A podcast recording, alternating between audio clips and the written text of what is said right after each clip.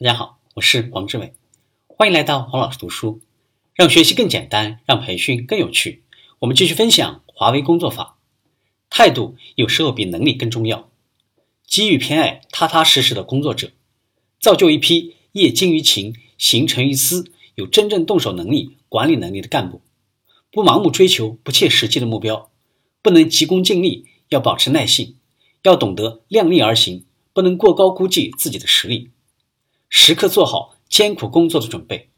任何员工，无论来自哪个国家，无论新老，只要坚持奋斗，绩效贡献大于成本，华为都将视为宝贵财富，不断激励他成长。床垫文化体现了华为人艰苦奋斗、吃苦耐劳的品格。艰苦奋斗需要比别人多花一点时间在工作上，适当增加自己的工作强度，保持对工作的专注度，在工作中倾尽全力。华为在研发市场系统必须建立一个适应华为人生存发展的组织和机制，吸引培养大量具有强烈求生欲的竞争型扩张型干部，激励他们团结作战，不顾一切地捕捉机会。一旦确定目标，就要倾尽全力去执行任务，无论遭遇什么困难，都应该保持专注和主动，尽可能完成任务。板凳要做十年冷，员工。一定要丢掉速成的幻想，学习日本人踏踏实实、德国人一丝不苟的敬业精神。要懂得坐冷板凳，还要坐上很久。不可能所有人都会受到重视，不可能所有工作都会立即获得成功。要保持平常心，冷板凳往往要坐很久。与其抱怨，倒不如想办法不断提升自己的工作能力，不断改进自己的工作方式。只有不过分顾及面子的人，才能获得成功。工作中最重要的是达成目标，是为了创造工作的价值和利润，因此一切都要想办法做实。该谦卑时一定要谦卑，该竞争的时候一定要奋进。一味看重面子、保全面子，就无法认认真真、全心全意地投入到各项工作中去。放下面子的关键在于放低姿态，改变过去高高在上的工作态度。把遵守规则放在第一位，以平常心来看待自己，平等对待和尊重他人，不要害怕面对错误和失败。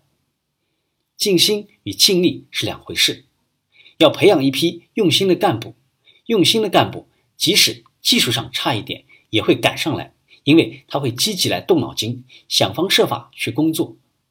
尽心工作体现的是主人翁精神，是一种责任感和归属感。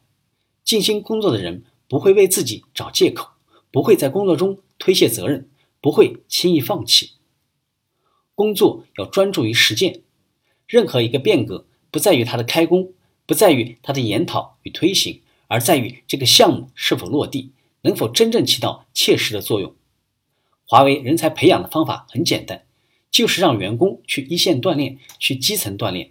只有让员工多接触工作，工作能力和工作经验。工作方法自然就会得到提升，细节才是关键。任何一个只希望自己在流程中贡献最大、名留青史的人，他一定会成为黄河的虎口、长江的三峡，成为流程的阻力。坚持态度决定一切，细节决定成败。